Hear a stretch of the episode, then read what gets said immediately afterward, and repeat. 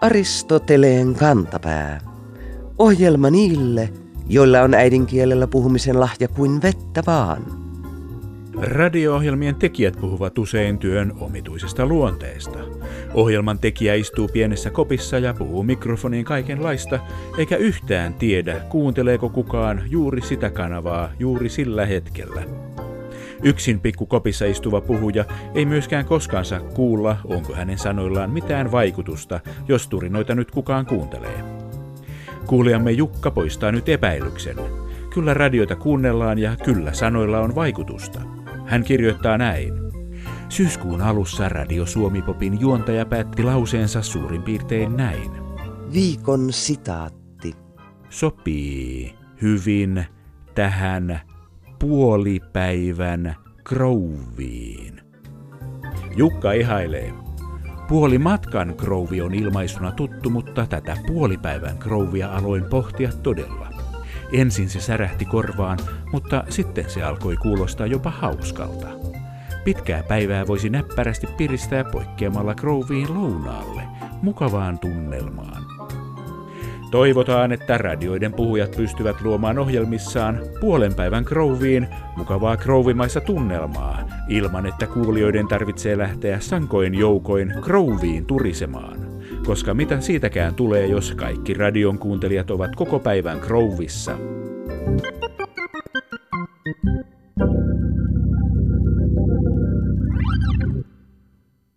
Matkan tekeminen on ikivanha kertomuksen muoto.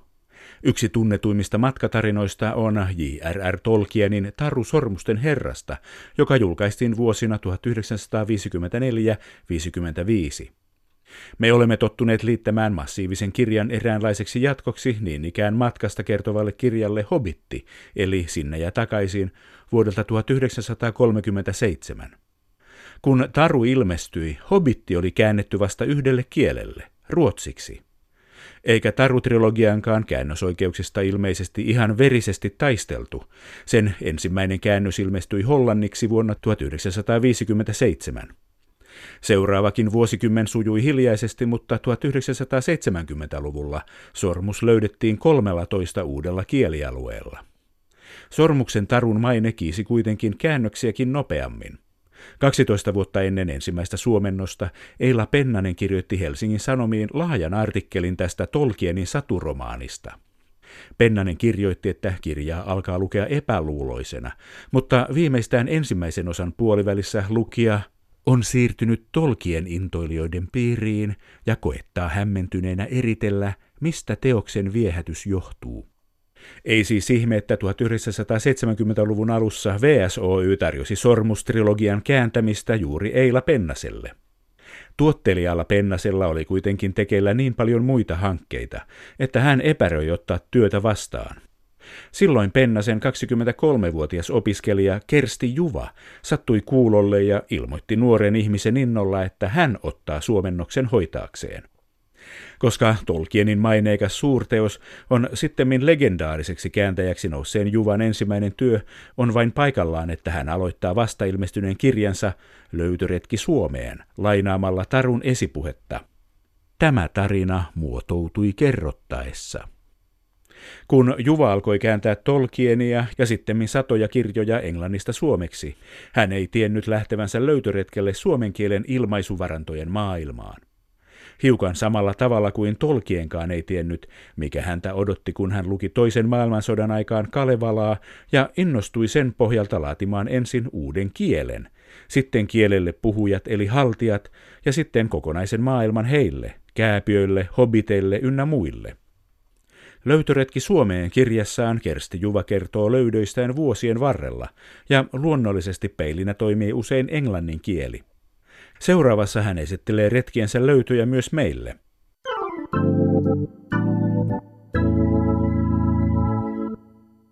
Ovatko suomen ja englannin lauseet ja virkkeet samanlaiset, kääntäjä Kersti Juva, vai pitäisikö sanoa suomentaja? Mielelläni kutsun itseäni suomentajaksi, koska se korostaa sitä eroa, että me emme oikeastaan käännä, vaan suomennamme. Eli se ei ole se lopputulos enää aivan se sama, mistä on lähdetty liikkeelle, vaan on pyritty ilmaisemaan ehkä enemmänkin se sama, mutta suomeksi. Niin, ovatko suomen ja englannin lauseet ja virkkeet samanlaiset? No eivät todellakaan. Niissä on huomattavia eroja. Ensinnäkin englantilainen kulttuuri, pitkä perinne suosii tai on mahdollista käyttää hyvinkin pitkiä monipolvisia lauseita ja lukijat ovat niihin tottuneet ja keikailevatkin suorastaan niillä, kun taas Suomessa kirjoittamisen traditio on yksinkertaisempi, jolloin lauseet aukeavat hankalasti, jos lauseiden väliin on pantu toisia lauseita, upotuksia tai jos asiat etenevät kovin hyppelehtien, että monen lauseen päästä pitää niin kuin mielessään palata sinne alkuun. Mutta oleellisin ero on se, että Suomessa sanajärjestys ei ole lainkaan yhtä ankarasti sidottu subjekti, verbi, objekti järjestelmään, koska meillä sanan kieliopillisen – aseman kertoo sen sijamuoto tai sen taivutusmuoto. Ja silloin sanajärjestys jää ikään kuin käytettäväksi kaikenlaisiin muihin tarkoituksiin. Se ei tarkoita sitä, että sanajärjestys olisi vapaa, vaan se tarkoittaa sitä, että sillä on muita tehtäviä. Mistä tämmöinen pitkien virkkeiden välttely voi johtua Kyllä pitkiä virkkeitä voi kirjoittaa, mutta jotta lukija ei saisi päänsärkyä, niin ne pitää järjestää sellaisella tavalla, että asiat etenevät hiukan lukia ystävällisemmin kuin mitä joskus englantilaisissa, varsinkin vanhemmissa teksteissä näkee. Siihen liittyy ehkä myöskin siis sellainen asia, että Suomessa lukijakunta on hyvin monipuolista. Meillä lukevat kaikki. Ja tämä tällainen monimutkainen kielenkäyttö saattaa olla koulutetuille ihmisille tarkoitettua. Ja meillä tällaista jakoa ei välttämättä ihan samalla tavalla ole. Se saattaa johtua siitä, että kouluopetuksessa kiinnitetään hirveän paljon enemmän huomiota äidinkielen opetukseen. Ja meillä sitä kieltä ei niin kuin sillä lailla pidetä tärkeänä, että omaa kieltä pitäisi vielä niin kuin jotenkin erikseen opiskella. Ja siinä on tietysti kyllä se ajatus, että kaikki me osaamme jotakin kielimuotoa käyttää aivan täydellisesti. Ei ole olemassa ihmistä, joka puhuisi jollain lailla omaa kieltään väärin. Mutta sitten meillä on sellaisia kielimuotoja, yleiskieltä ja kirjakieltä, joita täytyy kyllä vähän opetella, jotta niitä voisi käyttää. Ja mä sanoisin, että se, että siihen ei koulutuksessa kiinnitetä niin paljon huomiota, vaikuttaa siihen, että meillä on niin kuin yksinkertaisempaa se kielenkäyttö. Niin, jotenkin tuntuu, että Suomessa sitä pidetään itsestään selvänä. Näin just on, että sitä pitäisi kyllä myös harjoitella ja nimenomaan tietysti kirjakieli, joka Suomessa on aika erilaista kuin puhekieli. Siellä on siis ihan sellaista, jota kannattaisi nostaa esiin ja ajatella tietoisesti ja sitä kai kutsutaan kieliopiksi. Toisaalta myöskin siis se, että jotta kirjakieltä voisi hallita, niin pitää lukea aika paljon. Että niin jos puheen oppii puhumalla, niin kirjakielen oppii kyllä vain lukemalla. Ja jos ei ole paljon lukenut, niin silloin se jää se kielen alue ja se ilmaisumuoto jotenkin sillä ihmisellä. Hän ei ole aivan kielitaitoinen sitten sillä alueella. Mä oon ruvennut ajattelemaan, että ajattelun välineenä laaja lukeneisuus ja oman kielen hallinta, että se muovaa ajattelua ja se on jollain lailla sivistyksen perusta ja nimenomaan kieli, että kuvallinen ilmaus ei parin sataa vuoteen kyllä pysty sitä korvaamaan, kun se kirjallinen traditio on meidän historiassa niin pitkä ja koko meidän sivistyksemme on kirjallista, että jos haluaa olla mukana siinä ketjussa, niin siitä putoaa pois, jos ei lue. Vasta ilmestyneen kirjan nimi on Löytöretki Suomeen. Mainitsette jossain kohdassa, että en ollut tajunnut, kuinka kolmiulotteinen kielemme on. Mitäs tämä tarkoittaa, suomentaja Kersti Juva? Mä löysin sen lähinnä suhteessa pro-sanoihin, pronomineihin ja pro-adverbiaaleihin ja siihen, että kaikki nämä meidän paikallissijat ovat tässä ytimessä. Että meillä on kuusi paikallisia, joilla ilmaistaan suuntaa ja paikkaa aina kolmella tavalla. Ja se sama toistuu sitten täällä, tuolla, tässä. Ja englannissa on vaan here ja there. sieltä puuttuu se kolmas. Siitä se tuli se ajatus, en minä sitä kyllä itse keksinyt, kyllä minä se jostain luin. Mutta se rupesi minua niin kuin fasinoimaan, että mistä tässä on kysymys. Ja mä olen vieläkin vähän eksyksissä siitä, mikä tämä juttu on. Mutta suunta on selvästi suomen kielessä, joka tulee justiin jostakin ja johonkin, niin se tuntuu olevan kovin läpikäyvä piirre kielessämme. Ja onko joku lähellä tai kaukana, tässä vai tuolla, vai suorastaan siellä? Jollakin tavalla suomen kieli on siinä kohdassa hyvin yksityis, nimenomaan kieliopillisesti asioita ilmaiseva. Kaikki voidaan yleensä sanoa kaikilla kielillä, jos ne asiat ovat niin kuin jollain lailla samoja niin kuin nyt inhimillinen kokemus kaiken kaikkiaan aika tavalla on. Mutta eri kielet löytävät erilaisen näkökulman siihen, miten joku asia ilmaistaan. Englannissa, kun ei ole kielioppia ollenkaan, se on kuin valmis vaatekauppa. Siellä pitää ottaa fraaseja ja panna niitä peräkkäin ja osata ulkoa koko viritys. Se on hyvin vaikea kieli. Kun Suomessa sentään on kielioppi niin, että meillä on tällaisia laatikoita, joihin me voimme sijoittaa sanoja ja rakentaa lauseita. Eli kun se kieliopin struktuuri on päässä, niin silloin se onkin itse asiassa kaikki aika paljon helpompaa. Ja mä halusin tässä kirjassa jotenkin näyttää sen, että huomatkaa miten hieno, hieno arsenaali meillä täällä on. Ja sitä ei tarvitse kuin kuvailla, niin sittenhän suomalainen heti huomaa, että ahaa, juu, niin näinhän me teemme. Monet äh, Suomen ja Englannin eroista tuntuvat jotenkin äh, psykologisilta. Sellaiset kovin pitkälle viedyt johtopäätökset kielen laadusta. Niin kuin yksi hyvä esimerkki on se, että Englannissa subjekti pitää aina olla, aina jo ihmiset on jotain tekemässä. Ja Suomessa on hyvin paljon ilmaisuja, tuulee, ei uskoisi, että hän ilmaisuja, joista tekijä puuttuu. Ja muutenkin varsinkin ensimmäistä persoonaa kierrellään aika lailla, että ei oikein suomalainen käytä minä-muotoa puheessaan, koska hän ottaa niin kuin muut mukaan ja puhuu yleisemmin. Niin enpä tästä nyt vetäisi sellaista johtopäätöstä, että suomalaiset jotenkin vetäytyvät eivätkä halua puhua itsestään, vaan se vain on toisenlainen tapa sanoa ja nähdä niitä samoja tilanteita. Yksi mielenkiintoinen piirre kielessä on tämmöinen modaalisuus. Mitä se on, suomentaja Kersti Juva? Mahdollisuus. Se tarkoittaa sitä, että se mitä me sanomme ei ole puhdas väite, että kello on pöydällä, vaan että kello on mahdollisesti pöydällä, kello voisi olla pöydällä, kello ei saa olla pöydällä, kellon täytyy olla pöydällä. Englannissa usein tätä modaalisuutta ilmaistaan sanomalla I feel the clock is on the table. I would like to have semmoisella minä sitä ja minä tätä kun taas Suomessa ei minusta puhuttu mitään, vaan lähdettiin heti kellosta liikkeelle. Tyypillinen modaaliverbi on englannissa can. I can do this and I can do that. Minä olen löytänyt tähän kirjaan, olisiko kolmatta kymmentä eri käännöstä englannin sanalle can, joista nyt on sellaisia, että I can read, osaan lukea. Englannissa oli sellaista sanaa kuin osaan. I can't go on, en jaksa jaksaa, sellaista sanaa ei englannissa ole. Puhumattakaan viihtymisestä tai viitsimisestä tai pärjäämisestä. Nämä ovat kaikki sellaisia fiksuja, kivoja, modaalisia verbejä. Niihin mä olen aivan erityisen ihastunut ja niihin mä käytän kyllä hyvin paljon tilaa tässä kirjassa.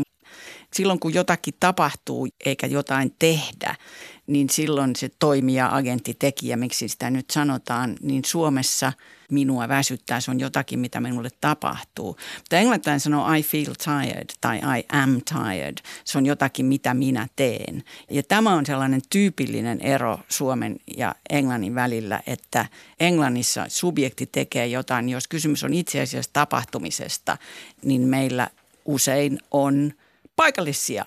Ja paras esimerkki tästä on meidän omistusmuoto, minulla on.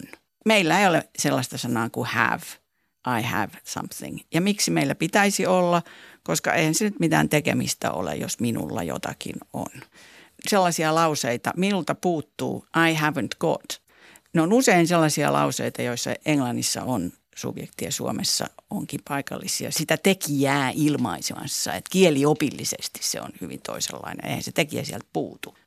Tämä minua väsyttää, minua haluttaa, minua janottaa. Se on äh, suunnattoman jännittävä, koska se tulee jostain ulkoapäin Joo. tai Joo. jostain muualta Joo. se halu, jano ja väsymys. Joo. Se on jotakin, mitä minulle tapahtuu, se ei ole sellaista, mitä minä teen.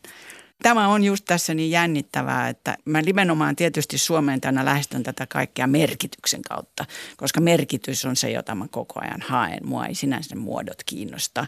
Ja sitten kun ne oivallukset lähtee kun ketjureaktio ja sitten sieltä tulee semmoista näkemystä, että ai jaa, että niin, että me näemme tämän asian näin. Ja se on äärimmäisen kiehtovaa. Mun mielestä on tietysti mahdollista, että kaikki eivät ole samaa mieltä. Aloitte uranne kääntämällä J.R.L. Tolkienin Taru Sormusten herrasta kirjaa. Se ei kuulosta kaikkein helpoimmalta tavalta ryhtyä tuohon ammattiin. Suomentaja Kersti Juva. No sitähän minun on ihan mahdoton sanoa, koska ei kun vaan aletaan kääntää siitä ensimmäiseltä sivulta ja kun ei mulla ollut mitään kokemusta mistään suomentamisesta. Sitä vaan niin kuin kääritään hihat mutta kyllä se mulla oli hyvin varhain sellainen ajatus, että tämä on nyt se juttu minulle. Mä olin halunnut kirjailijaksi, mutta minulla ei ollut mitään sanottavaa. Mulla on niin huono huomiokyky, että mä en yhtään ymmärrä, mitä mun ympärillä tapahtuu. Vähän semmoista niin kuin tarkkaavaisuusongelmaa. Niin päästäkin kirjoittamaan toisten ihmisten kirjoja, jotka on jo valmiiksi kirjoitettu mutta sitten saa kuitenkin kirjoittaa ja ne on varmasti kaikki parempia kuin mitä minä olisin koskaan itse pystynyt kirjoittamaan. Se niin kuin osui kyllä kun veitsivoihin muuhun, että tämä on se. Ja mä innostuin siitä heti ja mulla muodostui hyvin varhain aika kiihkeitä näkemyksiä, jotka minulla vieläkin itse asiassa on siitä, miten nimenomaan täytyy sanoa suomeksi ja miten täytyy loikata sen merkityksen kanssa jonkun kuilun yli, voidakseen sanoa sen suomeksi. Riittääkö siinä pelkästään sen asian ajatteleminen uudestaan? Tämä loikkaaminen tyhjyyteen tuntuu isommalta. Niin, eläytyminen on se, mitä tässä voi käyttää. Eläytyminen siinä mielessä, että mikä ero on pimputuksella ja pianon soitolla tästä on kysymys, että se hyppääminen tuntemattomaan on ehkä niin kuin hyppäämistä hyvin alitajuiselle ja emotionaaliselle alueelle, koska liian tarkkaan ajateltu suomentaminen ei itse asiassa onnistu, koska silloin ei tule käyttäneeksi kaikkia alitajuisia resurssejaan emmehän me ajattele, kun me puhumme, että mitä me nyt sanomme. Sehän tulee niin nopeasti jostakin. Niin samalla lailla se kielen tuottaminen, siinä täytyy antaa tilaa sille alitajunnalle tuottaa sitä kieltä, jota sitten juuri auttaa se ymmärtäminen ja eläytyminen niin kuin jollakin ei välttämättä ihan tietoisen ajattelun tasolla. Että siis semmoinen asia, että analysoimme nyt tämän tekstin, niin unohtakaa se. Ja aina odotetaan, että suomentaja pystyy niin kuin analysoimaan sitä kirjaa, jota hän on käynyt. Hän tuntee sen kyllä läpi kotaisin, mutta hän ei välttämättä osaa sanoa siitä kirjasta mitään millään muulla tavalla kuin sen käännöksen kautta. Se on aivan sama kuin, että eihän muusikkonkaan tarvitse selittää, mitä hän soittaa, vaan se selitys on se työ. Täytyy tehdä sama heittäytyminen, minkä alkuperäinen kirjoittaja on tehnyt sinne ja se pitää tehdä uudestaan. Se pitää tehdä uudestaan ja siellähän ei ole yhtään sen alkutekstin sanaa. Ja meillähän on tekijän oikeus siihen käännökseen. Usein unohdetaan, kuinka iso osuus on suomentajalla siinä, mitä lukijan eteen tulee. Ja että se ei aina ole sitä, että se on pilattu haettu, vaan se on kyllä niin kuin yritetty tuoda sen lukijan lähelle. Kun oma kieli on tunnekieli, niin nimenomaan kaunokirjallisuudessa hyvä suomennos pystyy tuomaan sen lähemmäksi kuin niin sanottu alkutekstillä lukeminen. Muistan yhden lukijan kerran sanoneen lukeneensa ensin kirjan englanniksi ja sitten mun suomennokseni. Ja hän sanoi, että se oli kuin olisi astunut hämärään huoneeseen ja joku olisi pannut valot päälle. Ja tämä on kyllä kaunein kiitos, mitä olen koskaan työstäni saanut ja siihen juuri pyrin. Aristoteleen kantapään yleisön osasto. Poliisi voi tietyissä tilanteissa määrätä väliaikaisen ajokiellon ja ottaa ajoneuvon kuljettajalta ajokortin pois. Tällainen tilanne syntyy esimerkiksi silloin, kun ajo-oikeuden haltijaa epäillään todennäköisin syin rattijuopumuksesta. Kansanomaisesti sanottuna kortti menee silloin hyllylle tai kuivumaan. Aristoteleen kantapään kuuntelija, nimimerkki Kehno Puhaltaja, huvittui Kristinan kaupungissa ilmestyvästä Suupohjan Sanomat-lehdestä lukemastaan otsikosta – joka kuului Autoilija puhalsi kortin hyllylle. Kuljettaja on siis puhaltanut alkometriin törkeän rattijuopumuksen lukemat ja poliisi on ottanut häneltä kortin välittömästi pois. Toimittaja on ehkä tilaa säästääkseen yhdistänyt syyn ja seurauksen ja siitä seuraa hullunkurinen mielikuva, jossa kuljettaja puhaltaa ajokorttiin niin, että se lennähtää jollekin hyllylle. Otsikko on asian vakavuuteen nähden turhan kevytmielinen. Kansanomaisten sanontojen tuttavallinen yhdistely otsikossa saa rikoksen kuulostamaan hassulta sattumukselta, mitä törkeä rattijuopumus ei todellakaan ole. Aristoteleen kantapää ei peittele kantansa alkoholin ja autoiluun. Jos ajat, et ota. Jos otat, et aja.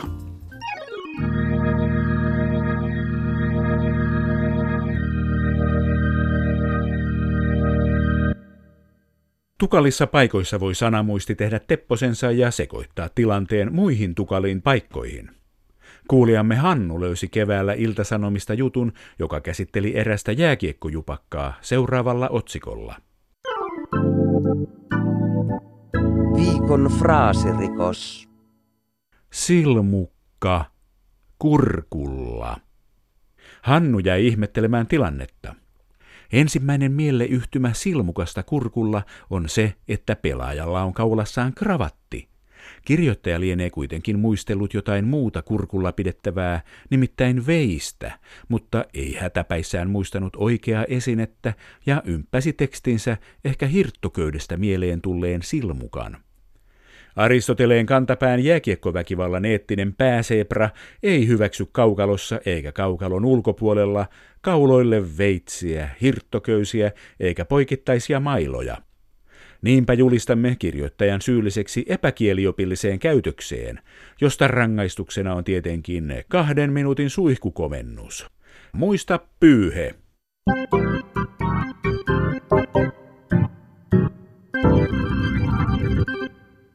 Joskus jo sanaa varten varattujen kirjainten lukumäärä voi paljastaa yllättäviä asioita ihmisten ajattelusta. Kuulijamme nimimerkki Ristikkoperuna kirjoitti meille taannoin näin. Tukilinjalehden kevään numeron ristikossa oli mielestäni kyseenalainen kohta. Vihje kuului, tästä asiaa. Luonnollisesti tiedän sanonnan, tehdä tikusta asiaa. Mutta tilaa vastaukselle oli vain neljä kirjainta. Laatia ei siis hakenut vastaukseksi sanaa tikku, vaan sanaa Viikon sitaattivinkki. Tikku. Joko hän piti itseään vitsikkäänä tai sitten hän todella luulee, että sanonta tulee tiku ja taku oravista. Tuli siis tikusta asiaa.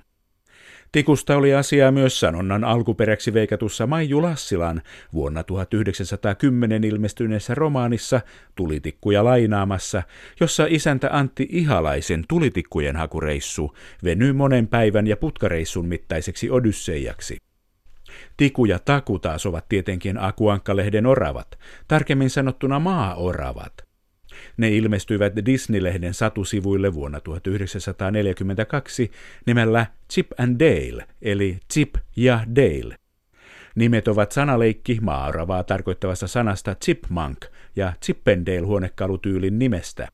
Suomenkielisen nimen otuksille antoi Akuankan ensimmäinen päätoimittaja Sirkka Ruotsalainen. Kyllähän jokainen huonekalupuuseppäkin näkee, että tässä tosiaan on tikusta asiaa.